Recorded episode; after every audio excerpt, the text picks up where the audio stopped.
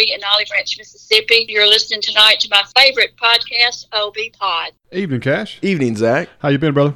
Been really busy, but in a good way. We were talking a little bit earlier about how this week just kind of felt longer. Or busier. Yeah. It's been quite a week between baseball, um, a lot of extra stuff going on at the house, redoing flower beds, and now this past weekend having a fair. Yes, it's been a week to remember for sure.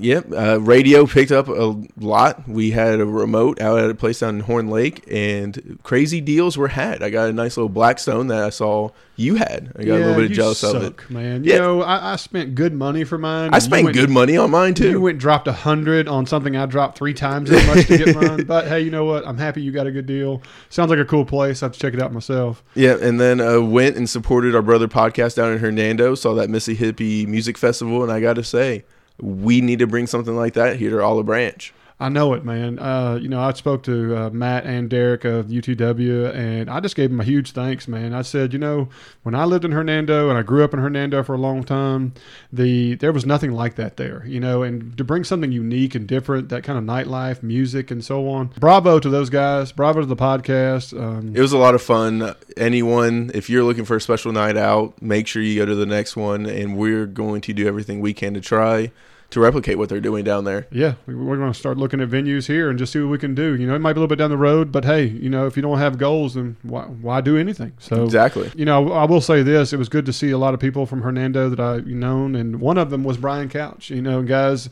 like we say all the time, he is a phenomenal realtor, and he is a part of a great team, and that's called Team Couch. And if you've ever heard of them, that's on TeamCouch.com. And they are right now dealing with this market that is through the roof, unbelievable hot. It's like a volcano, whatever you want to say. And it is a tricky situation because there's a lot of folks out there that are considering selling their house by themselves, doing it for sale by owner and things. And you need to be worrisome because a lot of times that can lead to a lot of problems. Having a good realtor team that can navigate the hiccups, the speed bumps, The pothole- paperwork. yeah, the paperwork, the legalities of things. This is where having an experienced team really comes through. Uh, Brian and his crew are amazing. Uh, look, I have personally done business with them. The land my house is on, I worked with Team Couch to get through. They made everything flawless. It was simple, easy. The communication was solid because they're a full service realtor company. It's not like they have part time jobs as realtors and do a full time job something else. These are the real deals you know, Monday through Friday, Saturday, Sunday, doesn't matter. You can contact them. They're going to be there for you. They're going to answer the questions. They're going to do it professionally, and they're going to get you the best price and the best opinions and the best advice. And that's what matters most when you hire a realtor team. You want the people who are really going to do what's best for you, not what's best for their pocketbook. So please reach out to them, guys. Their phone number is 662 449 1700. And when you call them, go ahead and ask for that free market analysis because, hey, you may be wanting to sell after you realize how much your house is worth. Guys, it is now time for our motivational message. And this week is special because this is something Cash personally has an investment in. This is something I listen to at least once a week because sometimes you just get down and you don't know what to do about it. And it's good to see the positive in the negative. I'm somebody who's always saying best day ever, and I took that as away from what you're about to listen to. This is something from Jocko Willink, and he's a former U.S. Navy SEAL, and I swear these people are just built differently, and this is something you need to hear. one of my direct subordinates, one of my guys that worked for me, he would he would call me up or pull me aside with some major problem, some issue that was going on, and he'd say, "Boss, we got this and that and the other thing," and I'd look at him and I'd say, "Good." And finally, one day he was telling me about some issue that he was having, some problem, and he said, "I already know what you're gonna say." And I said, "Well, what am I gonna say?" He said, "You're gonna say good." He said, That's what you always say. When something is wrong and going bad, you always just look at me and say, Good. And I said, Well, yeah. When things are going bad, there's going to be some good that's going to come from it. Didn't get the new high speed gear we wanted? Good. Didn't get promoted? Good. More time to get better. Oh, mission got canceled? Good. We can focus on another one. Didn't get funded. Didn't get the job you wanted. Got injured. Sprained my ankle. Got tapped out? Good. Got beat? Good. Unexpected problems? Good.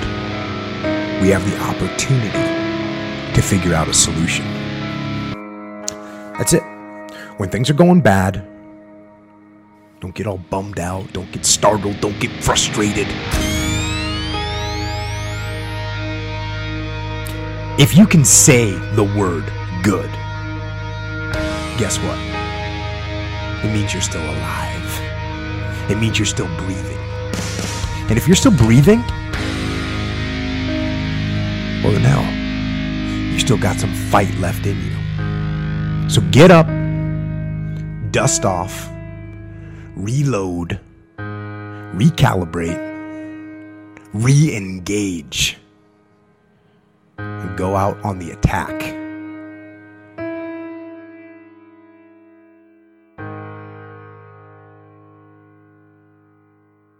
I don't know about you, but I still have goosebumps after listening to that. That is the kind of message anyone needs to hear. Everybody has bad days, everybody has bad things happen. Sometimes you don't get your way, sometimes you don't get what you want. And to listen to that message and to see that there is another perspective, the other side of the coin, however you want to look at, and see that there is so much more to life and how you can look at things to find a positive out of it this is the thing to listen to. So I encourage you to go and share that with your friends. Tell anybody and everybody to listen to this. Share it on your social media, share it on Twitter, share it wherever, word of mouth. Tell people to listen to that one. That is truly probably one of my favorite motivational messages that I've ever heard. I still get goosebumps listening to this every time, just like you said. And it's just nice to know that you can still hear the word no and keep going. That's something that I think a lot of people need right now. Couldn't agree with you more, Cash. Really appreciate you bringing that to the table. All right, guys, let's get into our announcements. Like last week, we had a huge announcement letting y'all know that Don Hall and Ken Adams will both be joining us on the podcast as we are going to do a special episode at the end of the month to highlight both mayoral candidates and what their vision and views are for the city of Olive Branch. We're asking all listeners to email us or put us on social media or PM us, DM us, whatever it is that makes you comfortable to let us know what kind of questions you want answered or what is the hot topic you think they should discuss when it comes to our discussion we're going to have. This is not going to be a normal interview where we ask bland questions and they give you stereotypical answers. We want to hit it where it hurts. The hot topic questions are answered so that everyone knows who they're going to vote for. Exactly. And we want people to know that their voice is being heard right here in Olive Branch, Mississippi, especially with everything that has already happened previously. Make sure you reach out to us at theobpodcast at gmail.com. Or on Twitter and Facebook at OBPod. Mississippi is continuing to make national news as Tate Reeves has made it his mission to make Mississippi one of the first states to opt out of the extra $300 with unemployment.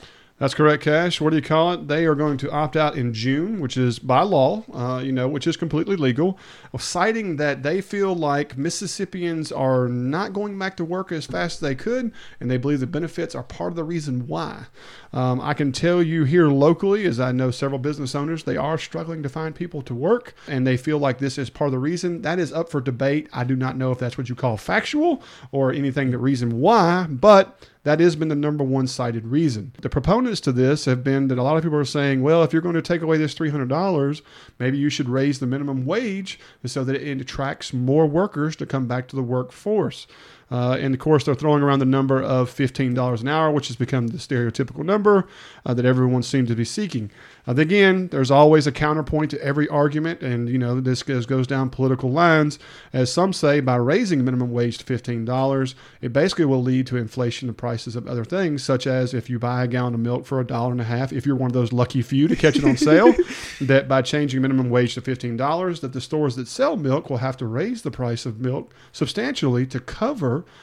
the new cost in wages for the employees that work there. So it could just basically be a wash and everything just raises prices. So it just comes down to economics, a lot of variables and everything else. It's interesting to see how this is going to go. But as of right now, in June, that $300 benefit does disappear. So now we want to ask you, how do you feel about the situation? Go ahead and leave us a comment or email us at theobpodcast at gmail.com and we would love to know how you feel. Guys, if you're one of those people who's looking for a job, there there is a great place to work, and that is Michael Hatcher and Associates. I have several friends that work there, and I have several people who are in the hiring phase there, and it is a, just a wonderful place to work. Uh, I can't say it any other way. They have several positions at different levels and offer some of the best pay, some of the best benefits, and an atmosphere where they want you and want you to keep you for life. You know, that's their motto is hire for life. I can't explain that any better. Uh, right now, they have several positions available. One of them is a landscape construction supervisor. They're looking for a mechanic.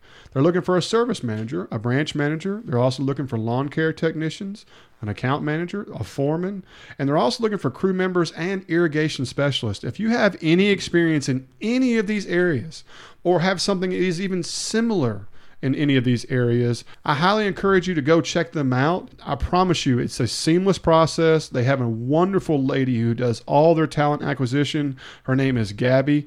You can reach her at 662 755 3207. You can also visit their website, hatcherlandscape.com. This is an opportunity you don't want to miss. Please go check them out soon. Our next announcement is a major one that affects the state, even on a national level. The Mississippi Supreme Court on Friday issued a much anticipated ruling that strikes down medical marijuana for our state. Now, Cash found an amazing article today, and it had a wonderful little section I think he's going to read now. So hit us up with that, Cash. Yeah, this is coming from Mississippi.org, and it was written by Jeff Pender and Bobby Harrison. We want to give them all the credit for the fantastic research they did.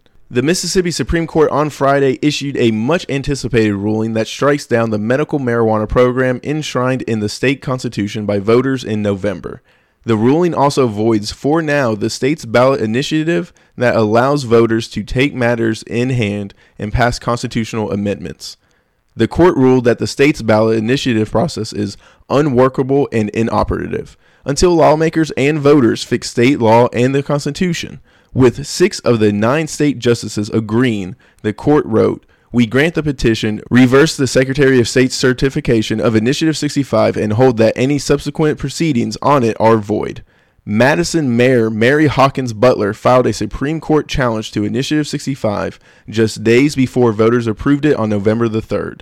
Butler argued that Mississippi's ballot initiative process is constitutionally flawed and Initiative 65 was not legally before voters.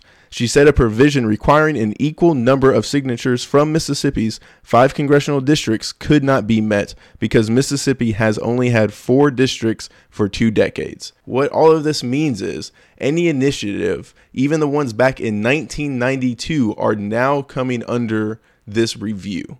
And this is going to have severe ramifications that Madison Mayor Mary Hawkins Butler may not have known about. Cash, it sounds like we've opened up a can of worms. Uh, it's going to be very interesting to see how this is going to play out. I know some of those old ones and even some of the most recent ones are dealing with the voter ID.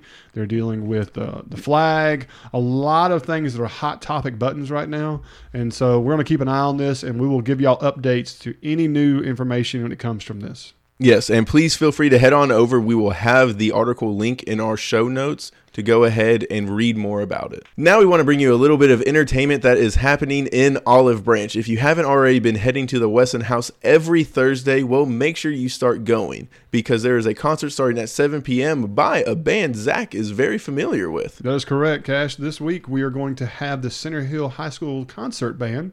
And this is led by our band director, Jared Ross, and they do a phenomenal job. Uh, very artistic, very influential music. It's just great to see all the kids come together and play together, you know, in today's world, especially being able to do an outdoor event. It's going to be a lot of fun. I encourage all to go out there and watch and listen. Come out, bring a chair, bring a quilt, lay down, enjoy this band, and promote your community. Absolutely. Now, also, guys, if y'all haven't heard, we are going to have an OB festival on June 12th right here at the Olive Branch Park. And I believe that's going to be from 10 to 3 p.m. They are going to have food, vendors, arts, crafts, and I believe a car show. Yes, there is going to be a car show and it is free to enter, but they are asking if you want to go ahead and give a donation to DeSoto County Dream Center. If you remember, Jay Nichols was on our show a couple weeks back, and that Dream Center does a lot of amazing work for the OB and Horn Lake communities. This is going to be great for everyone. Please support your community. Now, remember, if you're one of the first 60 vendors to sign up for this, you do get your spot for free, so do not delay. If you'd like to meet us in person, come on out we look forward to meeting you. I know it's getting warm out there, guys, but it is still spring, and spring means spring cleanup. And there is a wonderful company called DeSoto Cleaning that handles the Olive Branch area and all surrounding communities. Brian and his crew are amazing. They have been doing this for over 17 years, and they specialize in everything from disaster restoration to just standard cleanups or just to revitalize a room or house any way possible. They specialize especially in tile and grout, hardwood, and they also do that steam cleaning carpet. This is something that you do not want to fool with on your own. This is something you want the pros to come in, especially at their price range. And not only that, because you listen to us and you've heard this, if you mention OB Pod, you get 15% off the bill. And if you are a first responder or an active military or former military of any kind and you mention it, Brian and his crew will give you 20% off of your bill. To me, this is somebody who cares about his people, cares about his community, and they want to do it right. Trust me, if you ever go to Facebook and look at DeSoto Cleaning and check out some of the videos they have, I don't have to tell you. You can visually see how amazing their work is and how well it's going to be for your house. Don't wait. Go look now. Are you listening? That's the sound of the Hernando de Soto Bridge getting older and developing a new clean break. Yeah, and people were talking about this crack and stuff. It's two pieces that are separated. completely separated. That's called a break. Yeah, you, know? the- Um, you can go to a to- doctor and you look at an X-ray, and he'll either tell you it's crack or it's a clean break. You know what I mean? So, um, and have you seen the photos from 2019 that still has this full on break with it? um, you know, it just makes me shake my head. Yeah. Because all this does is show you that the inspections have been going so well, you know, for years. Obviously, uh, I'm waiting on the next person to say they found a picture from 17 or 16 that says that's there too. You know. I'm about to go get a yellow hard hat and just call myself a bridge inspector because they got to be making bank Oh. and got to be doing I a little mean, bit better. Well, here's the deal. As a guy who's worked with metal before, and anyone who's worked with metal before, when metal breaks or shears, whatever, and you have exposed metal, okay, well, it rusts over time. Okay, well, the rust marks on this break are old. Yeah. Okay, I mean, it's, you know, so it's been there for a good minute. So I'm just happy no one was hurt. Same. Um, that's the biggest positive here. The thing that I don't like is is that we got a bridge down, and the traffic that goes from Arkansas to Memphis and back and forth is astounding, and this is catastrophic for so many reasons. I hate it for the people who have to make this travel. Well, the other thing I hate about it is they're on the news saying the 55 bridge and the 40 bridge. We don't know them as that. It's old or new. That's it. Like Exactly. Get, What does lingo that down. Like, oh, the 55 bridge is down crossing Arkansas. I, I don't know where that is. Old or new. Me Older new people, Old or new. Now, the good thing that has come from this is the memes. Oh yeah. I, I don't know if you've seen all of them, but Dude, the guy who puts the Flex Seal tape on the side of it, I'm literally dying. I'm just slapping that bad boy. Oh my! I know it. Or the um, Memphis Steel pothole fix that they have, like you just got like that slapped on. It's not even even or anything. You're yeah, just it's like, just it's classic Memphis for me, Oh, man. Classic internet. Uh, thank you yes, to all those folks. You know, who have bring the us a little bit of joy as we're sitting in our newfound traffic trying to cross this bridge. It's just another example of something that's gone to pot. You know, no pun intended when it comes to Memphis. And, you know, it's just one of those things. But guys, I can tell you something else. Now, if you have a house that is in disarray, has some breaks, damage, whatever it is, or it's a property you just don't want, don't want to fool with, and it needs a lot of work, needs help, or you just don't want to work with a realtor, and you're just kind of like, I want to get rid of this fast, see what kind of cash I can get out of it, whatever, then I suggest you check out Rodman Properties. Now, they have a website called I Buy DeSoto, and that's where they buy and sell houses, but their main thing is, is they want to buy homes uh, for quick sales to get for people who want to get out of properties they don't want or need to get rid of quick, whatever the reason is. Everybody has their personal reasons of why they need to sell a house quick or they just want cash, whatever it is and you want somebody you can trust that doesn't feel like they're trying to take the shirt off your back. And that's just the reality of it. Abby and Spence Rodman are wonderful people. They live here in Olive Branch. They're a part of our community. They've ran this business for years. And every house they buy, they don't just hand it off to the next investor for a you know for a small profit or anything like that. They actually want to renovate it, offer it to good folks, and re- revitalize communities by improving homes, modernizing them, upgrading them, however you want to look at it, they make things better. And so when you want to sell a house fast or you want to get cash quick or get something off your hands faster, it's also good to know that you're giving it to a company that's going to do something right with it and give it back to the community in a good way. What's better than that? Please go to check out ibuydesoto.com. I promise you, you will enjoy this. They also offer several other things. They sell homes as well. They also have rental properties. So if you're in the market looking for a rental home uh, or a rental place, whatever it may be, this is a place to check out. If there are people looking for places to live in DeSoto County, constantly. They have homes all over DeSoto County. They focus in Olive Branch and South Haven. I promise you, they can help you in some facet. Go check them out today. That's going to wrap up all of our announcements, and we've got a great show ahead for all of you. We've got current Alderman of Ward 3, Joy Henderson, giving us her background and vision for the city of Olive Branch. Then we've got two fantastic post game interviews one with Olive Branch head coach Jason Russell, and the other with Lewisburg head coach Dustin Hecktorn. And you're going to love hearing them break down all the X's and O's and where they see their programs headed. This week's Fact of the Week is brought to you by Rob Long of the DeSoto County Museum, which is located in Hernando on Commerce Street, right across from Area 51 Ice Cream Shop. Before we start this week, we want to say a special thanks to all the people who commented and gave us these amazing answers to identify the five gentlemen that were in the pictures we did on last week's episode. They were verified and confirmed, identified within less than two and a half hours once our post and episode became live. This is amazing by the community. Can't thank y'all enough for joining us and helping us identify these men. And I hope those people who won enjoy the lunch on Rob Long in the museum. Did you know that Olive Branch was actually called Cowpens, Mississippi? This is due to an area around Highway 178 and Old Pigeon Roost Road being a stopover for cattle drives running between Memphis and Holly Springs. Question how long did a typical cattle run take one way between Memphis and Holly Springs?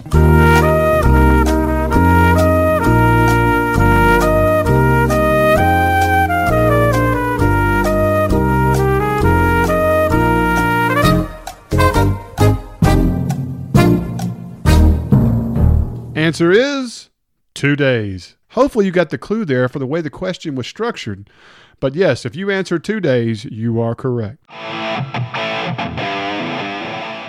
Do you think you're paying too much for insurance or you're tired of not actually getting an agent when you call? I think it might be time to switch to the home team at Farm Bureau Insurance. Josh McIntyre is our local agent and supports our schools, our local businesses, community, and even takes care of all our insurance needs. That's home, life, and auto.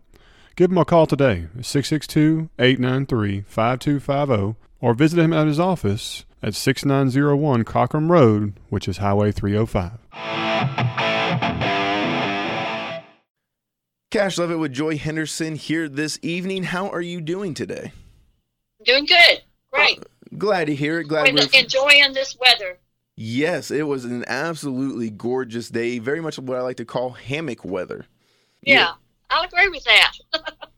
the reason why we're so excited to have you on is just to get to know you a little bit more. And so we are wondering if you could tell us a little bit about just yourself. I was born and raised in Olive Branch. I've never moved anywhere else except the two years I was at Northwest. My parents parents grew up here, and we they raised five brothers and me. And in night, I married my husband. I met at Northwest. We were married 47 years. He passed away due to heart complications. He had open heart surgery and he, he didn't come home after the surgery. He was there for seven weeks. During the time we were married, we raised three children. When Harold passed away, he was an alderman at the time. He had 16 months left in his term. So my family and my friends were all encouraging me to run to fill his term. And I, you know, something I had to pray about for a while. And my brother said, just, you know, if God opens that door for you, then go for it. So that's what happened. I ran. I think I had five other opponents, and we had a runoff, and I won that. After I had been an alderman for a while, I realized why he had always loved it so much because it's it is very rewarding. You meet a lot of great people. You get to be their voice, get to help in on the decisions of Olive Branch, and you know I've had a front row seat watching it grow. My roots are deep, and I do care sincerely about what happens here. Mean, as hard as we want to, we can't always keep it small town, but we try our very best I'm an active member of Olive Branch First Baptist Church. I've been there most of my life. I volunteer on the meal team, also on the reception team, and I've been on a mission trip with them in 2020. I worked at Hall Dance for 26 years. Didn't even leave Olive Branch to work anywhere else. so I guess that's what motivated me to run was that. And then after I was served that through that first 16 months, it, it just I just saw how much you could give back. You know, since I've been on the board, we redid the playground at the city park, and it's you know you can drive through the city park. I'm sure this afternoon, and that playground is going to be packed. And then about three years ago, through a ninety thousand dollar donation from Hollywood Feeds, we were able to add a park over by the lake. A big hit with a lot of people. No, I would say that dog park is one of my favorite additions that we've had over there because you always see a lot of dogs walking along the trails and everything, but to give them that nice dedicated space for, like you said, yeah. people that live in apartments that aren't able to give their dogs enough place to run off steam and everything. It's great to see them all get in there and have a lot of fun. Yeah, I know. I was excited when that opened. I mean, and it's just a pleasure to go there and see all the families there with their kids participating in the sports because I think kids learn so much from sports about how to get along with people, that everything's not perfect. You're going to have bad game days. And they just grow in their confidence. We had a forum a couple of weeks ago, and some of the things I heard was like Olive Branch doesn't have much to offer but we do. I, you know, I, I, I heard you on one of the nights that you were talking, interviewing somebody. You were talking about our city parks. I know you're familiar with it. I very much am. I was actually at the soccer fields yesterday playing a little bit of ultimate frisbee with uh, one of the yeah. groups that we have in the area. And you are 100% correct. There are a lot of different kinds of youth sports and activities happen in this area. But what do you feel is a good way to get some of that information out for people that feel like we don't have those kinds of things? I'll tell you this. I know in the city park, we have over a thousand participants between the leagues. And then every fall, there's adult softball. You know, there's about 600 that participate in that. So people are aware of it on the sign in front of the park, they always put up a sign saying when sign up is. And it's open to everybody. It's open to people that live outside the city limits. If they don't know about it, they can always go to the city website because all this information is there. Yes, um, ma'am. I mean, just hearing a lot about you speaking about community, having the roots in here for essentially your entire life. Like you said, you've never had to leave here for work. What kind of vision do you have for the growth that we're seeing here in Olive Branch? I really love you saying the most important thing is keeping that small town feel. Now, we might not be able to be yeah. a small town, but we can keep that feel. I said this to other people. It's when I was growing up in Olive Branch, you know, we knew everybody in our school. We knew everybody in our town. We mm-hmm. knew their mom and their daddy and their grandparents. and now, you know, our children don't necessarily know that because we have so many schools in the county. But another way with participating in the, in the sports at the park, they meet a lot of kids from that way. And those kids end up making close friendships with all the kids on their team, mm-hmm. as well as the parents do. And as far as what I'd like to see in Olive Branch, I hope that we can have more soccer teams. I know that there's the parking is awful because uh, you know so many parents come and grandparents, and I know that we could have more teams because there's more kids that sign up. I'd like to see golf available to the kids that don't get to play at school. I also know that we need more basketball leagues. And I don't mean to sound like I'm just all sports, but I think my biggest motivation is seeing people get together and know each other and that keeps the small town feel to me. Exactly. You're preaching to the choir to me. I was somebody who I had every birthday at the Maywood swimming pool over there every single year. and then after that was no longer around, it was all kind of sports based birthday parties. Everyone come over, mm-hmm. we'd have picnics, outside kind of food, and then just playing basketball, football, Yeah. So, I mean, anything that we can do to allow these kids to learn lessons, make new friends, see different people. And like you said, part of the, the things that happens with that is parents start to know one another. And then exactly. you just kind of start yeah. building the community all over again. I'd love to see us having a bigger sports complex. When, you know, the Hernando has a theater group that my granddaughters have participated in, and they loved it. They went to summer plays, and they, you know, they'd go for a week and learn all their parts, and then they would have their costumes and do a play. I'd like to see us be able to do that in Olive Branch. I'm not. I'm just not slowing down. You want to ask me some questions? I'm sorry. Oh no, this is this is. I, I had to make a speech the other night in two minutes, and it was very hard. There's just so much you want to say, I mean, not um, only that, you're just so passionate about Olive Branch, and it's coming through in everything that you're saying, and you're yeah. able to seamlessly talk about it. This isn't something that you wrote down. This is just something coming from your no. heart, and I think well, that shows. I know you're talking about transparency. You know, the board meets every first and third Tuesday. Yes, ma'am. Um, and Friday prior to that, we get a packet delivered to our door. So we have the weekend to go through everything. Um, and you know, if it's something in your board or even something that concerns you, it gives you a chance to go. If it's a new development, you can go look at where it is and stuff like that. And then, you know, we go through the list of the schedule and a list of items that are on the agenda. You know, we have to go through all the issues about zoning and other matters of city policy. And I can assure you that their heart is in Olive Branch. We all love it here, especially look out to the future. Because some things that were really nice 20 years ago are not nice anymore. You know, you just think about some of the neighborhoods that at one time were real exciting and really pretty, and then that now they've kind of turned into rental. I wish there was a way that we could slow down the rental.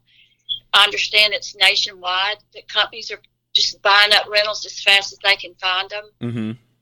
And um, in my experience, is the local people who are who are landlords are really good about taking care of their rental properties.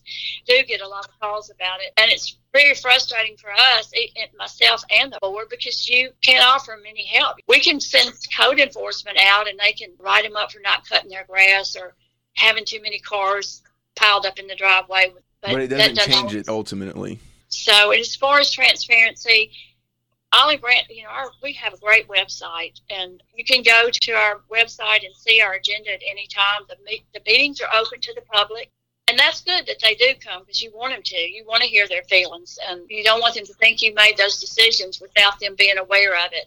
No, I believe we do have a fantastic website, and they do a really good job of posting the agenda and a little bit of what happens afterwards. Mm-hmm and I, I, love that it's a set thing first and third every tuesday. You know some people it makes it hard for them to be able to come out but i think one of the biggest things that we're having to do is just push it out so people know like hey it is open to the public. You can go there. Yeah. and i'm starting to see more people show up the more that i go. And it's interesting to see new faces at every single meeting become yeah. kind of like regulars. But do you think that there will ever be a way that we can stream these like Southaven and hernando are you know that would depend on the new the new mayor when he comes in. I, I would be fine with it. I don't know how if it'll happen if it'll happen soon. I mean, the important thing is that everyone is on board with possibly the opportunity of it, and that is one of the things I've loved talking with all of the aldermen that we've had on so far. Is everybody's okay with trying the new things to see if it works and gets the community more involved? Yeah, and you know, if we're all accessible. Our names and our emails, our phone numbers, everything is at the website. Now, from my experience, all of you have been available. All of you have been very transparent, and all of y'all have been looking for not just now or something that would help get you elected, but the future of Olive Branch. And it's been fascinating to see how y'all discuss and conversate on a lot of the issues at hand. And that's one of the few things that, frankly, I didn't know about until I started something like this was yeah. how much information goes into the decisions y'all make. Yeah, it, it um, you know, I know a, a while back um, we had someone that wanted to put in uh, like 120 rental houses that were zero lot line. Well, and even zero lots to me are just something that isn't a part of the Mississippi culture or the way. Like, I mean, I, I believe everyone moves down here for wanting to own land and not necessarily having a little bit of privacy, but just being able to stretch their legs that that's what I. So many people tell me I moved here to get for the quiet neighborhoods or the schools. Alrighty. So, well, thank you so much, Miss Henderson. I can't thank you enough for your time. And do you have anything else that you would like to say? Uh, we're there. We're not. You know, we're happy to start, to be there. That's what my responsibility is. To. And I hope you have a wonderful night and good night. Good night. Thank you. Is planning your summer getaway becoming too much of a hassle? Then reach out to Sue Ellen and Ann Christopher of Magical Destinations. Whether it's a trip to Disney World, Universal Studios, or a tropical getaway, these ladies can help you plan the trip of your dreams. They work to get the best rates with headache free planning. Magical Destination is locally owned in Hernando, so give them a call today at 662 469 6304, or you can find them on Facebook or Instagram at Magical Destinations Unlimited. Guys, I've got Coach Jason Russell here today, and we're going to do a little post game report from the scrimmage that happened back on Thursday. Coach, how are we doing this evening? I'm doing great. How are you? Man, I'm doing good because when it's football season, I know it was just spring, but you know, anytime there's football going on, I'm a happy camper being an old coach. So I got to tell you, man, going out to OB, standing on the turf, which looked great, by the way, uh, seeing all the crowd there, you know, excited about football, seeing the team come out with a lively attitude and hitting, it, it felt great, man. I know, I know it had to be a, a little bit of nerve wracking for you you know, it's your first uh, appearance as the coach over there at OB, and kids coming out. And uh, so, what was your overall feeling for the night? Well, you know, I mean, first of all, we've got a great atmosphere. We've got great fans. The facilities are, you know, pretty much unmatched in the state of Mississippi. You know, uh, I had the luxury as a as a coach uh, before I got here of, of coming to a game and just sitting in the stands and, uh, and experiencing that atmosphere. I've also got an opp- had an opportunity to to play against Olive Branch as a coach. So I've, I've witnessed firsthand the uh, the atmosphere, and it's it's really second to none across the state. I, you know, I thought it was a it was a great showing. We had a bunch of people out there. It was a good feel. It was a people were excited to see football again. I, I, felt like I agree, Coach. And you know, I can tell you this is that there were some people that had a little bit of solemn face walking around when the game was kind of over. And when I talked to them after the game, they were like, you know, I was kind of hoping that you know the score would be different or it would look to be more of a dominant performance. And uh, and I looked at them and I said, you know, that's not what a that's not what a spring game is. A spring game is getting the kids out there, putting them against good competition, and seeing how they respond is a way to evaluate those kids. Uh, and so you know what to work on for summer, so you know what to put best forward for the fall season. To me, uh, across the board, I saw kids uh, hungry, flying to the football, wanting to make plays don't get wrong. We all saw there was a lot of youth out there, and you know, a lot of things that we can work on. But you have to understand when you have basically 15 practices, probably just about eight or nine were actually in full pads. That's a, that's a lot on a new coach, new staff, and everything is new. When you put all that together, I think the kids did a, a wonderful performance, and uh, and anything you can elaborate on that would be awesome. The biggest thing in the in the spring is you want to see your kids come out and compete. And I felt like our kids were flying around. They were energized. They were really excited about being out there playing and competing you can't take anything away from Lake Cormorant. That's a great football uh, team, great football program that we faced too. Uh, so they were going to make plays and, and they were going to put us in tough situations, and that's what we wanted. We wanted a challenge. We didn't want somebody that we could go out there and just uh, roll over and feel really good about ourselves. We need to kind of get our, our nose bloodied a little bit, and uh, I felt like we did early. We came out, we looked shaky early. Uh, then our kids settled in you mentioned before, we've got a lot of kids playing new spots in a completely new system. So uh, they kind of had to get their feel for it. Once they settled in, we really started moving the ball offensively. I felt like defensively, we played really well. Uh, if you take away about four or five plays in the entire scrimmage, we played extremely well on defense. Uh, they got it behind us, you know, on a post route. Uh, we lost contain on the sideline one time. They had a big run up the middle. But you take away those four or five big plays, and our defense really does play extremely well. So, from my perspective, looking at things, are there things to fix? Absolutely. Uh, and, and that's what you want to see coming through the spring, that there's things to fix. But there were so many positives that we took away from watching that film and things that our kids did well. And, and number one, on top of that, all that list is our kids came out and competed extremely hard. We're going to win a whole bunch of football games if our kids continue to do that. Coach, I agree with you 100%. I think your team as a solid core did well. You know, but I, I want to ask you some specific questions offensively. Uh, I noticed that this uh, scrimmage game, uh, y'all ran a lot of either two, three wide, sometimes a wing. Uh, looks like you did some run, zone read, uh, other things of that nature. How do you feel like your quarterback and uh, you know skill positions played during the ball game? You look at it, we threw for three different touchdowns in the game and ran for one. And for a team that barely threw the ball last year, I felt very good about our timing in the passing game. Uh, we made some really big plays. We had a really big catch that went down the middle that got called back for a uh, holding call. Um, you know, that was a, a 45 yard uh, pass completion. You know, so we had some very, very explosive plays in our passing game. For us to have that timing down, and again, you're, like you're talking about, is you know, 10 or 12 practices as we go throughout our summer and our seven on seven time and, and competing against other schools in seven on seven, we're just going to continue to grow in that timing uh, and, and get a whole lot better. You know, the thing that we, we've got to work on, uh, we've got new positions everywhere. We, we, we uh, started two sophomores out there at receiver.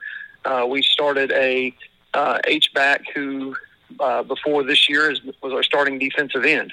You know, and, and those guys did a great job but they're just going to do nothing but get better.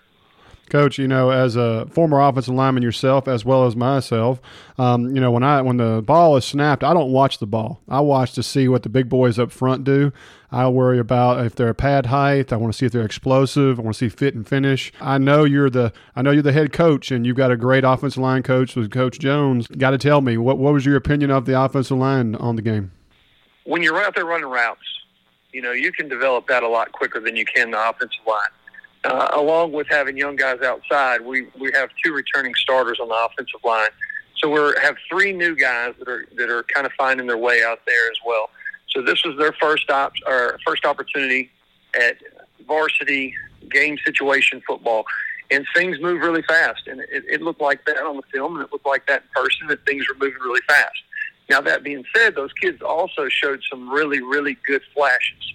They controlled the first level pretty well at times, and and really got some push. Um, what we did struggle with up front was we struggled with the linebackers. Their linebackers did a great job of playing downhill and playing past the line of scrimmage uh, when they read run, and we didn't do a good enough job of of coming off those blocks and getting those guys fixed. That's a fix that we can do pretty easily by showing them the film and showing them why uh, we have to leave our combos a little bit quicker, how why we have to have our eyes uh, disciplined on the correct location, uh, and you can't wait until halfway through the play to find your linebacker. You've got to get your eyes on him now. You know, those things are, are, are easy fixes and things that can be adjusted. Uh, but again, I go back, our, our kids competed. You know, they competed really, really hard. Um, was it what we want to see uh, completely? No, not yet. Um, but it, it's not a finished product. It's something we'll continue to work on. And, and uh, you know, we've got great film, you know, with the spring game and against good, uh, a good opponent. Coach, I can tell you that Lake Cormorant is a, a, school that has, has the exact same head coach it had when the school was opened. I played college football with Nick Nestor, and he is an aggressive, go get type of coach, and his t- players play that way. Uh, I think you couldn't have had a better opponent when it comes to prowess of a defensive team or as of an offensive team. They're always a stellar program. Uh, and so that showed that was good competition. You know, on the other side of the ball, on defensively, um, I felt like your kids did pretty well. I noticed that maybe there was a little of youth. I talked to a few guys on the sideline, and they said there was uh, some people missing from the ball game. Some guys didn't get to play, and there were some adjustments on defense. And considering all that, overall, it looked like y'all did pretty well. Uh, anything you want to elaborate on that? Yeah, you know, there's a few things that we just we just continue to work on. You know, one is is uh, their quarterback rolled out of the pocket a little bit. Of course, he's a major threat to run the ball. We let as in the secondary, we let them get deeper than the deepest. The receiver ran past us. We kind of stepped up like we were going to make that tackle, and about that time he let it fly, and you know that post got behind us. Um, we didn't make contact with the uh, with the receiver running the seam route, so he got an easy release on the seam, and they completed a nice long seam route uh, there in the secondary those are things that again, you know, a number of reps are, are definitely going to going to assist with. Um, and the great news is we've got a, a, a very mobile quarterback back there as well that can that can simulate some of those things where you're scrambled outside the pocket and, and knowing how uh, important it is not to lose your assignment uh, in the pass game so that he can't just throw the ball up and, and get behind us. You know, there were a few things that we need to adjust as well in our run fits. Um, I felt like at times we got up the field too much and we let them kick us out and get up underneath us. Uh, they had a couple big runs because of that.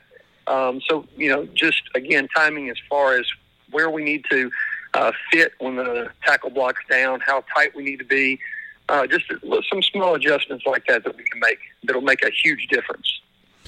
Let me ask you about your linebacker core. I noticed that the there was a lot of changes in linebacker, especially when y'all swapped from varsity JV. It seems like y'all had a lot of kids rolling in and out. Is that an area of focus or maybe a place of youth that y'all are really working on at this time?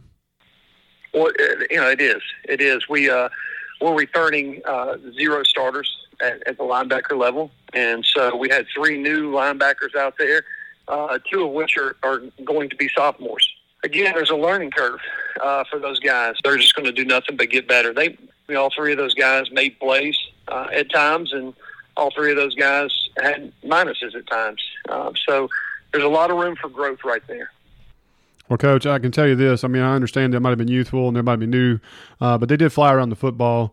And uh, a lot of times, just having a killer instinct or being competitive is number one teaching technique is secondary and comes on quick, especially when you got a guy who's hungry. Uh, so I think y'all are on the right track with those guys. Effort has to be intrinsic. I mean, it can't be one of those things that the coach constantly says, "Hey, I need you to play hard." That kind of comes from the kid. That's who they are.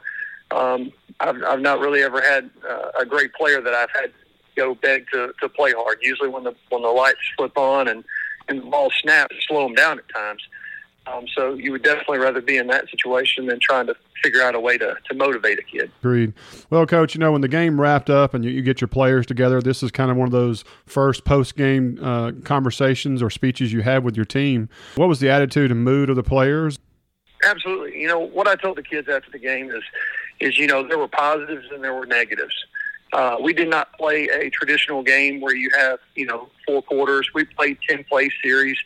So the scoreboard, um, while it's on and, and everybody wants to keep up the scoreboard, you know, again, it's not necessarily indicative. Uh, we had a couple different drives where we're moving the football and, and we got to our 10 play limit and it was time to turn the football over. So there's a lot of things that, you know, yes, the scoreboard, um, it's great because everybody wants to see that.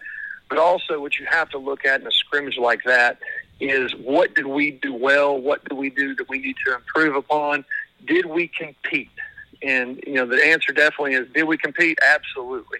Are there things we need to correct? Yes. We have fantastic film, and my coaches are studying it tirelessly at this point uh, to make sure that we fix all of those different issues that we have that, that, that, come, that came out of that film. But we also did some really good things, and we had some some guys make some big time plays. You know, I mentioned earlier the uh, H back uh, play, started at defensive line, caught a touchdown pass, and had several more big catches over the middle. Uh, Keyshawn Sessom, our receiver, our senior receiver, had three touchdown catches. You know, so we're we did some really really good things. Uh, Braden Wright, our quarterback, had a big game throwing the football, had a big game running the football, made some really good decisions uh, with the ball. So again, there's so many positives that you take away from that game, and, and not to get caught up just sitting there and looking at the scoreboard. You got to look at a spring game like that. How do we improve? What can we continue to improve upon? and build on the positives and fix the negatives.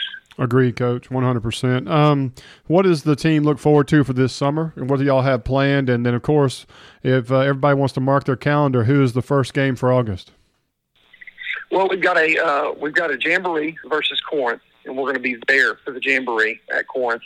And then Trezevant is our first game. It's a home game, and it's exciting because uh, this year marks the 10 year anniversary of the state championship team, and so that very first game uh, we're going to have a tribute to that state championship team. I uh, want all those players, coaches, and everybody involved with that uh, state championship uh, team to come back and be a part of that game and be recognized. So that's a really neat way to kick off the season. Um, and and uh, Trezevant is, of course, going to bring in a great football team, and it'll be great competition for us. Awesome. What's the summer program looking like, Coach? Well, you know, one thing I pride myself on is, is strength conditioning. So we've got a we've got a first class training program three personal training certifications and a whole big time background in, in personal training and had a lot of success in weight training as well.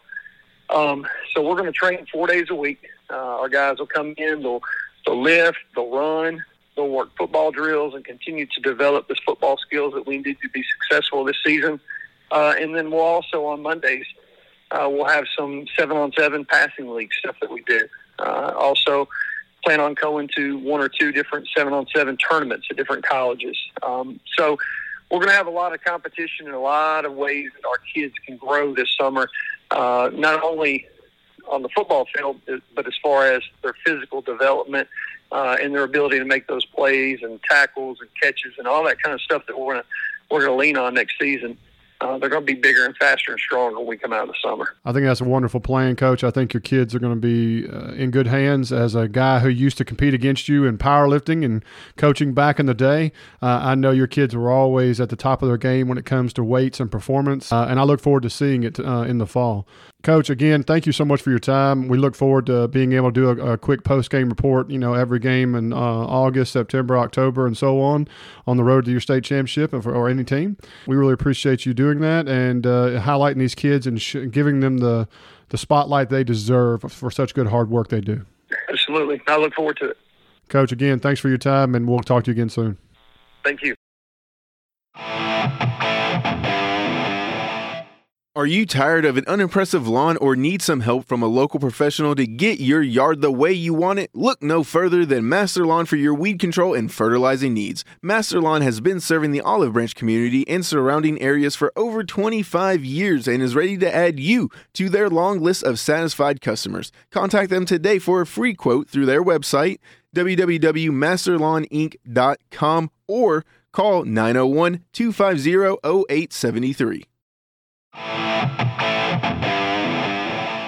Hey guys, I've got Coach Dustin Hectorn here with us today, and we're gonna have a little coaching report after the scrimmage game this past Thursday. Coach, how we doing? I'm doing well. How are you? Man, I'm telling you, I'm doing great, man. Getting to see football again, getting to see crowds together, and getting to see the atmosphere at Jamestown was amazing. I mean, it had to be different for you, Coach. You know, I know you've seen it before from outside looking in, but it, when you're on the field and you're the head guy, and you get to turn around and see that kind of crowd, that kind of community support I had to give you chills. Yeah, I mean, it was unbelievable. We had close to 2,000 people show up for our spring football game. You know, let that sink in for a second. Spring football game, almost 2,000 people. Just hard to hard to kind of imagine that. And, and, yeah, you turn around and you see that type of support. People are excited about football, and and and again, kind of that a little bit back to normal where you know the stands are full, no mask. I mean, it was. Uh, it was a special night for sure. I got to tell you, what sucked about it was trying to find a parking spot. I'm not going to lie, because uh, um, well, good thing tough. is I got there at 6 a.m. I, I had me a good spot, and, uh,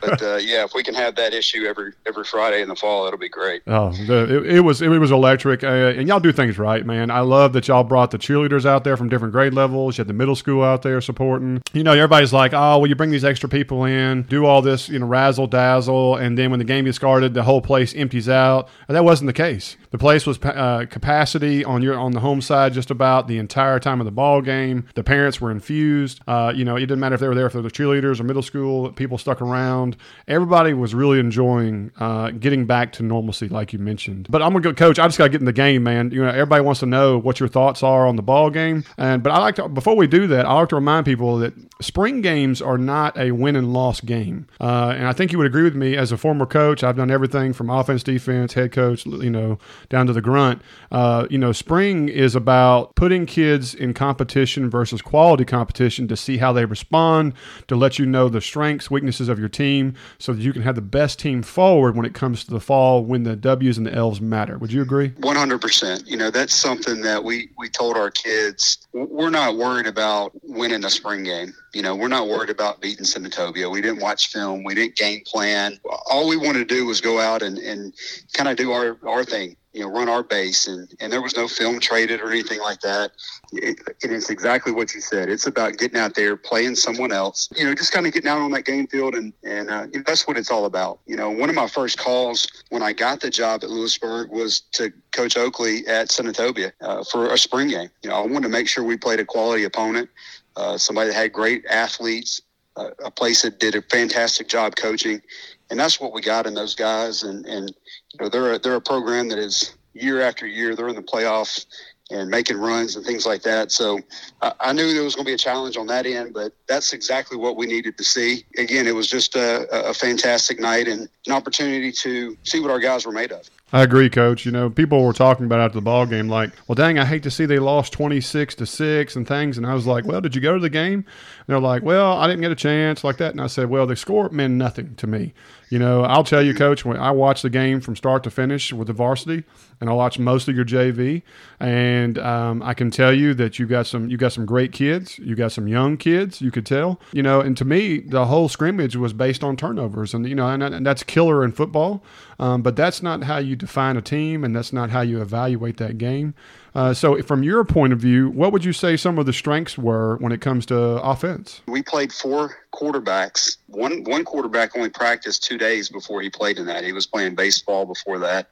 Two got two of those were ninth graders. So we felt like, you know, honestly, we we probably got the four best quarterbacks in any team in the state. You know, I mean, we've got four guys that can they can flat out spin it. And uh, we saw some great things out of those guys. We saw a little shakiness early. You, talk about the turnovers. You know, we threw two on the two interceptions on the goal line. Uh, one that was kind of floated and uh, went for a went for a touchdown the other way, and another one that was on first down and had a ninth grade quarterback come to the sideline before anything could be said to him. He says first down. I should have thrown that away. You know, so we we have young guys that were playing like I said, I think the kind of one of the strong points is, is simply that a lot of young guys. You know, they made some mistakes and first varsity action. And, you know, I, I felt like we moved the ball at times. I, I, feel really good kind of going forward of the future that we have at some of those skill positions. That's great, coach. You know, me being a big guy myself, I was an offensive line guy, played Division One, all that kind of stuff, which means nothing, by the way. Uh, doesn't mean my opinion is better than anybody's, but I will tell you this: I watch to see how the offensive line fires off. I look at pad height. I see if fit and finish. I see if the mesh points of uh, handoffs are great. I see if the, the ball is spun right, all that kind of stuff. And I believe your offensive line was pretty strong. They fired out. They fired out pretty hard. You know, several guys did a lot of good fit and finish. You know, was there any bright spots or any things when it comes to the offensive line that you want to talk about? The offensive line, I, will I'll say this. You know, obviously, like I said, a spring game, we're not trading film. Uh, Senatobia runs a three man front. We run a four man front, and so that's a different look. And, and you know from playing this, that's uh, very different in the run game of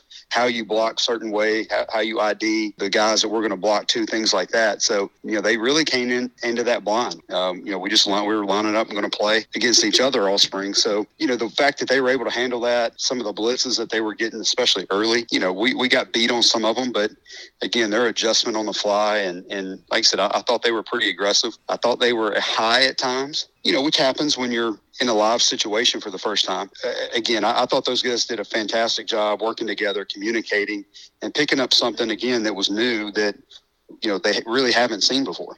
I agree with you, Coach. I, can tell you this: when you talk about kids getting high, sometimes if you're seeing something new, it's instinct to stand up and think. It's instinct to want to see what's going on and then and try to react to it. And so if you've got young guys across front or even veterans, you know, and they haven't seen this kind of front or this kind of speed or anything of that nature, that's completely natural. So like I said, I felt strong about your offensive line. I thought they were good. You know, at the skill position you talked about already with the quarterback and the you know wide receivers, I thought I saw some good routes going out of that. I thought the tailback was pretty strong. I thought y'all's uh, mesh point when y'all were veer or option or you know, uh, you know however you want to call it, uh, I think they did pretty well with all that. But was there anything bright spots or negatives you want to talk about there? Yeah, like so we, we rotated uh, we rotated several backs and uh, every one of those backs ran really really hard. You know that was one thing that we had a couple guys that are probably more of your your speed guys, and that was kind of the question and the challenge really to them going into spring was can you handle the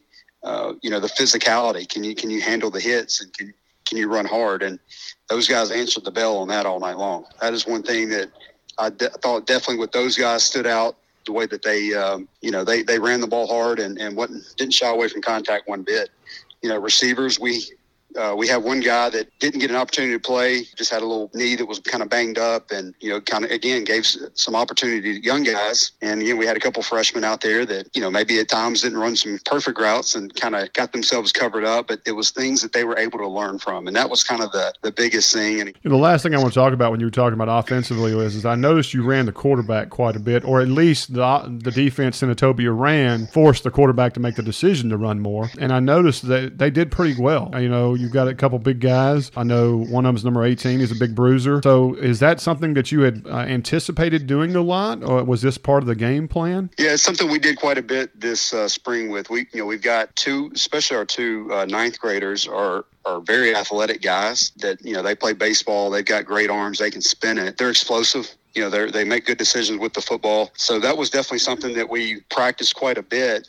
And uh, yeah, we, you know, we you talk about kind of reading it. We, we had several times, and, and it's one of them deals. Again, we learned from it. You go back and look on the film, and uh, we've got some some plays that quarterback's going to read the end. If their end chases the back out, he runs straight ahead, and, and we probably have you know left four or five touchdowns sitting out there where there's nobody there. But again, young guys, first time out there, you know, the lights a little bit bright for them at times. So great learning experiences, and you know, I think we found something that we probably weren't planning on doing. I think we like it. I would agree with you on that coach. I think it was kind of a it was a nice spin of and not what's normal. You know, adding the extra dual threat uh, to your offense uh, it gives a little more excitement, and I think people really responded to it. On defense, coach, uh, I will tell you this: the number one compliment I can say was is that y'all guys were pretty feisty. Uh, I think there was uh, there was a lot of group tackling. I think uh, especially towards the second half or even want to say the second quarter. I do believe the first quarter there was a little adjustment to speed. Um, you know, I think that's just something that any team's gonna is gonna happen.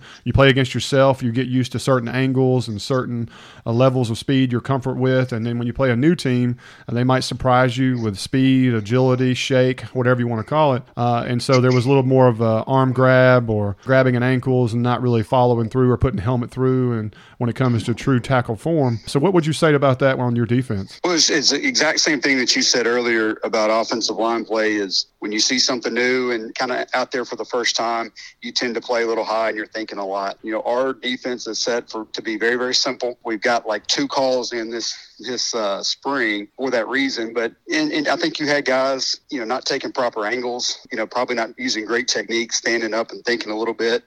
And once they settled in, kind of like you said, and probably caught up with the speed, you know, Senatobia just won the uh, state championship in track. They definitely got some speed over there. So once we kind of settled into that, I, I think the guys did much better job uh, tackling. And that was a big point of emphasis all spring was getting everybody to the football. You know, big plays are going to happen sometimes, but we've got to pursue the football, to get the guy down, live to fight another day. And I thought our guys did a really good job of that. I would agree with you on that, Coach. Uh, they there was never a situation where I saw kids, you know, laying down. You know what I mean? And I'll be honest with you, in the past, there have been situations at my school, your school, schools in this county, where when times get tough or you get behind a couple scores, uh, you see kids lay it down. And, you know, and that's just something in high school.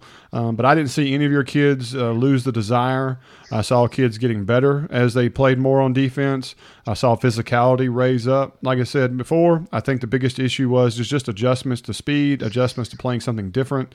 And I think your boys responded, and I think uh, that's why y'all were able to, you know, slow them down and make some key stops here and there. And it was it was a good ball game to watch if you're going into it with the right mindset for what the game was trying to achieve. Yeah, absolutely. Like I said, it, you know, if you're going there to, to count scores and, and things like that, it's probably probably not what you want to be doing going into a spring game because again, that's definitely not our mindset on it. I wanted to see guys fly around. I want to see guys lift each other up. I want to see guys communicate. And again, we saw those things. Did we make mistakes? Absolutely, we did. But you know, we I think we saw that we had some guys that can that can play. I think our kids learned that they could play. I think there was probably a little bit of hesitation at first, and I think after a few plays, after they kind of get it woke up a little bit, they were like, "Okay, this isn't. We can do this." You know, we, we only played three guys on defense that played a single snap of defense a year. I had five or six freshmen that we started out, uh, and a couple more that we played. So we were extremely young, very inexperienced, and uh, again, that's why you play a quality opponent in the spring. And like I said, we come out of this thing, we found some guys that can play. And again, most importantly, they feel confident that they can play. I'm happy you mentioned that, Coach, because one of the things I wanted to ask you is, is that what was the mindset or the mood following the game? Because, you know, as the head coach, you know you're responsible for your assistant coaches you're responsible for your players you're responsible for you know the parents the community everything. What was the feeling coming back to you know as a group after the ball game the locker room the coaches getting together and evaluating film? What what was the mood and mindset you know after all that? Somewhat mixed and i told you you know i went all week long telling our guys hey this is not about winning. Uh, but then you look at that scoreboard and you still have that feeling inside like man that just didn't sit well. We i think we all kind of had that but at the same time we felt good about it. You know, we felt good about the things that we went out there to do. You know, our goal going into spring was we want to establish, you know, our base offense, our base defense. We want to be able to do that. We wanted to be able to identify guys that could play and make sure that we're putting people in the right positions to be successful. In everything that we did, we checked those boxes. Everything that we've done so far, we've had, you know, obviously a new offense, brand new defense, brand new weight room, the way we practice is different. So everything's new. So it's just going to take some time. It's part of the process of establishing, you know, where we're trying to go. And again, we we did that. And the thing was, we were able to sit down and watch film as a staff. We sat down with our kids on Friday and watched it. You you, you see their eyes kind of light up, like, man, I know that if I would have just done this, you know, this play is different. We felt really good about it. The the kids were excited as far as realizing, man, we're we're close to kind of turning that corner, and it gave them something to kind of really focus on this summer. and, and not just walk around. Now I told them we, could have found somebody that we could have beat the brakes off of, but then we walk around all summer with our chest bowed out like we've done something. So I, I think we're definitely in a situation where our kids are proud of what they've done, uh, but they've still got that chip on their shoulder knowing we've got to come back and get better. Coach, you couldn't have said it better. I'm happy to hear that the boys are responding well. I know so many times people walk off the field disappointed and shaking their head, and then they go back and watch the film and realize – man, we were the better team. We just didn't show it. You know, there was little things we could have done differently that would have made a completely different outcome. And you know, that's the that's what high school football is about. You know, learning from your mistakes, getting better at your craft, becoming a solid team that is somebody to be dealt with. Coach, I think you're doing a phenomenal job. I thought the spring was an absolute success. I think people need to understand that, you know, when you're a new coach coming in for a spring, you only get 15 practices, really meaningful practices going into anything. And anybody who says they can put in entire offense or entire defense and be snazzy with it in 15 practices is probably somebody who's never really coached high school football or any other level. And so uh, I commend you for the, the, the level that y'all played at. Uh, I think y'all have bright uh, a bright future ahead of you guys, and I look forward to seeing how things are going to wrap up for the fall. Like I said, I really appreciate it, and uh, you know, you're absolutely right. We we've got to uh, you know we got to learn and grow from it. But you know every goal that we set for for spring, uh, you know we felt like we accomplished. Again, it takes time. It takes it, you can't skip a step in order to kind of get where you want to be, and and we're not going to do that. You know we're going to build this thing the right way, slowly but surely. We're going to get it where we need to get. We're excited about the future. I hear you, Coach. So just for anybody who wants to know, what does the summer what's the summer program look like for the football team, and when is the first game so they can go ahead and mark their calendars? Give our guys a couple weeks off, and then we're going to get right back into it. You know, and our summer is going to consist of uh, lifting. Uh, we've got a uh, really good weight program that we've been using.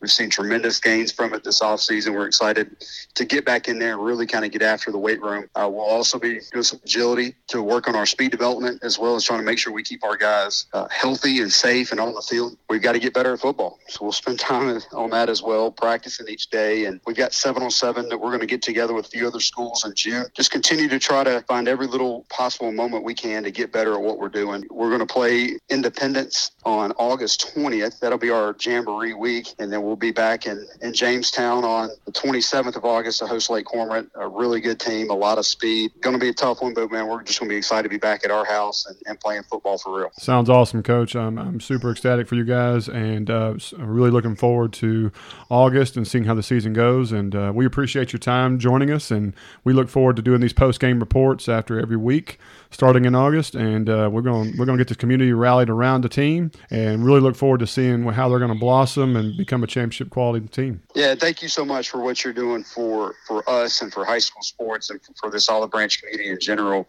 Uh, it, it means a lot, and our kids are excited you know they they work their tails off. The exposure that you guys are helping them get is you know they deserve it. And again, we can't thank y'all enough, man. Y'all do a fantastic job, and again, we can't wait to, to pack the house again. We had 2,000 our spring game. We we gotta we gotta top that come August. Absolutely, Coach. Again, thanks for your time. Yes, sir. Thank you. Guys, we're now in our sports section, and I hope you really enjoyed those post game interviews. I had a blast talking to Coach Russell and Coach Hectorn. It's always refreshing to see that there's great leadership over both teams, and I look forward to having a post game report with Coach Peacock when they have their game coming up this Friday. Uh, for Center Hill is going to be playing Holly Springs at Holly Springs.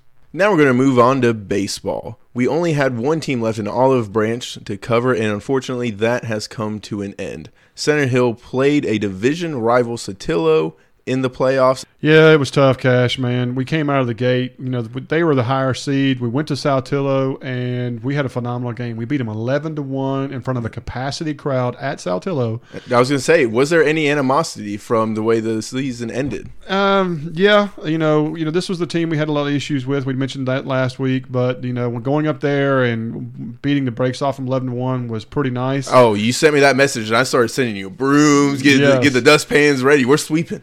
Sadly, we celebrated a little early. Um, we're not a great home team. I've said it all year, and so we had a home game Friday night. They came in there. The game was tight for three or four innings, And then South Saltillo broke it open. Um, unfortunately, we didn't have our pitching core struggled a little bit. Defense, we made some errors in the outfield that we, you know, got ball got lost in the light, whatever. I'm not sure. uh, all I know is the, the, the guy in the outfield is running one way, the ball's going the other. so Oh, you never saw it. You know, and you feel sorry for the kid because early in the inning he made a phenomenal circus catch that was people went bananas for, and then he had three balls landing in the outfield, or he was nowhere near it because he just couldn't see them. So it was tough. It was a tough loss. Uh, and it was it was it was a thrashing. We're, we're not going to mention the score here. Yeah, there, there's no was- it need to get into rough. any of that. Anyway, so we went to a game three at Saltillo on on Saturday night at 7 p.m.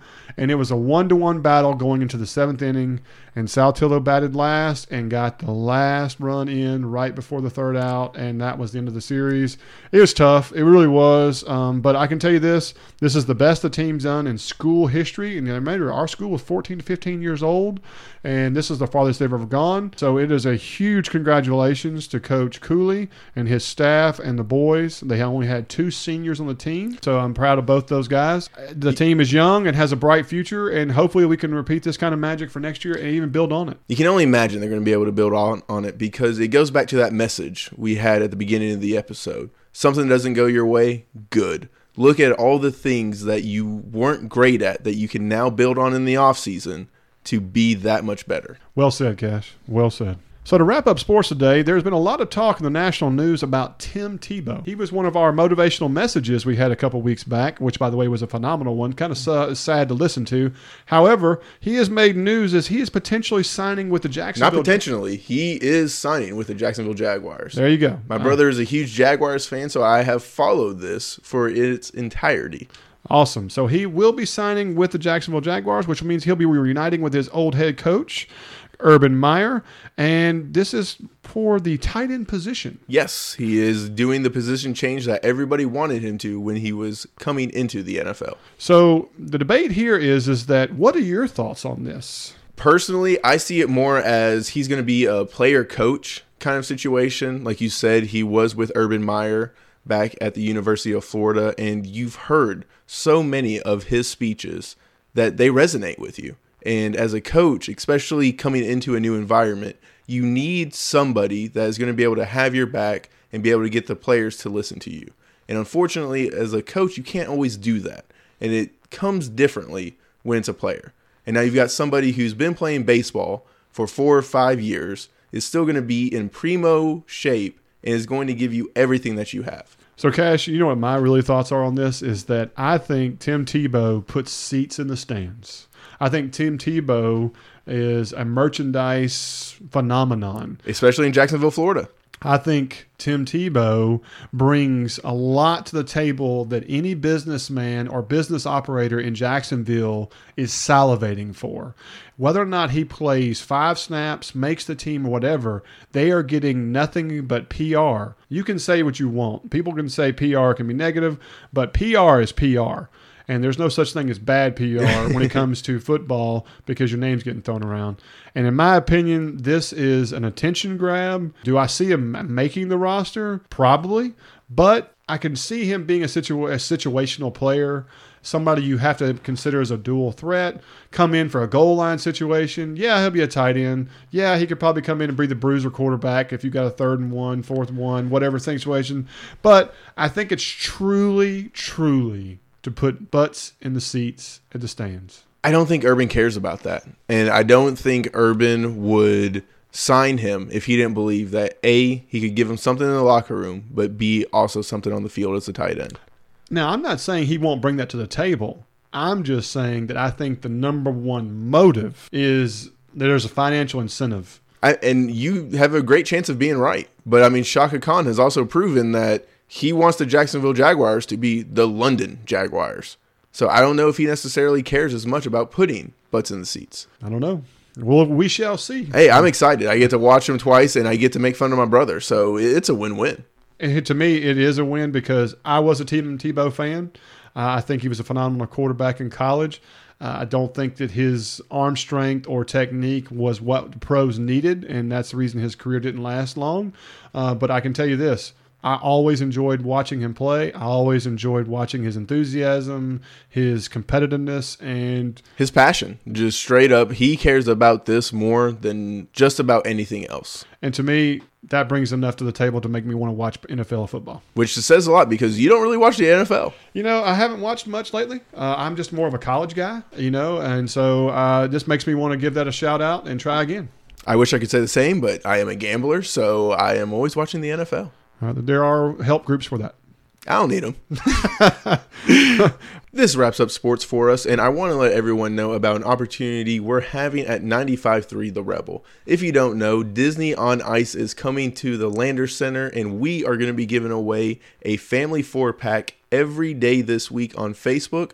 All you have to do is go ahead to our Facebook page, 953 The Rebel, give us a like, leave a comment on it, and you will be entered. Also, guys, I hope y'all enjoyed our episode and I hope you enjoyed all of our advertisers. All of them are the reason we're able to do this show, and we strongly encourage you to listen to what they have to offer, services they provide, or anything of that nature. Really help them out, promote the community that way. And if you are interested in being an advertiser for us on the podcast, reach out to us at theobpodcast at gmail.com. Also, make sure that you're liking and sharing our episodes.